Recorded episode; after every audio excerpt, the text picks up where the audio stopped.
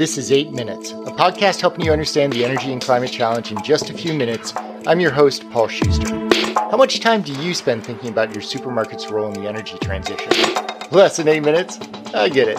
But your local grocer may be doing a lot more than you think. Kathy Loftus of Retail Business Services, an operating company of Ahold Delhaize USA, is thinking about their own sustainability journey, as well as how to build for resiliency so that the supermarket can remain a center point of the community during times of extreme weather or power outages. From refrigeration to packaging to EV charging and storage, Kathy and I discuss a wide range of issues that are shaping the sustainable supermarket of tomorrow.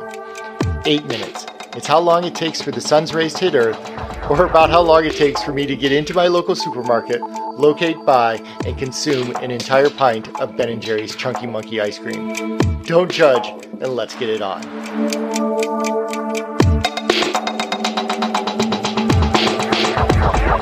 You may not be familiar with Ahold Delhaize, but you've probably heard of some of their supermarket brands.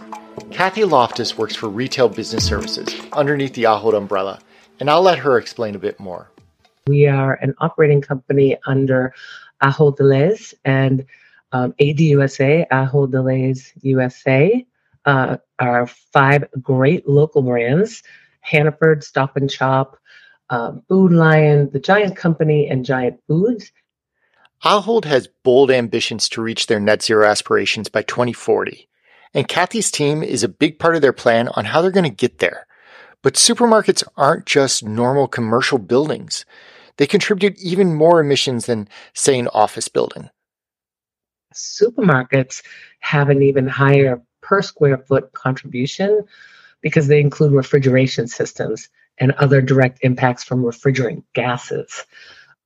Those refrigerants are not only huge consumers of energy, but they can be a source of emissions on their own as well. Over time, the type of refrigerant we use has gotten more sophisticated. Think back to how old refrigerants used to be tied to ozone depletion. Well, we've changed those out. But unfortunately, today's refrigerants are worse around their global warming potential. As such, supermarkets are really sensitive to the leakage of these high impact chemicals. Because of all the different ways the systems are installed, and you've got vibration and you've got other issues, um, there can be refrigerant leaks. And when that refrigerant gas leaks, it contributes significantly to greenhouse gas emissions.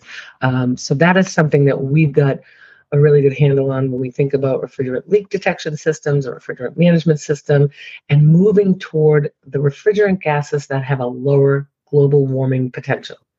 But even beyond refrigerants, supermarkets are big consumers of energy.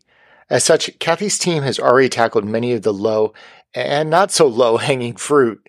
Stores have shifted to LED lighting, doors have been installed on refrigerator cases. They're looking at variable speed drives to better control HVAC systems or nighttime systems to better manage off hour usage. But Ahold isn't stopping just there.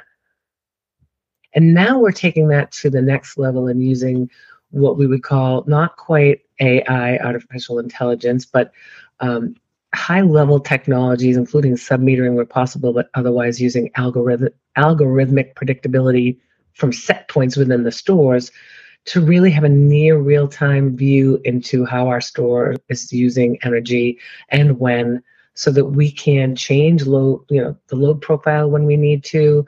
We can um, optimize our refrigeration and hvac set points so that they are truly operating as efficiently as possible. And then we can catch if something's about to fail or if there's something that is causing an energy exception, we can see that more readily and act on it more readily.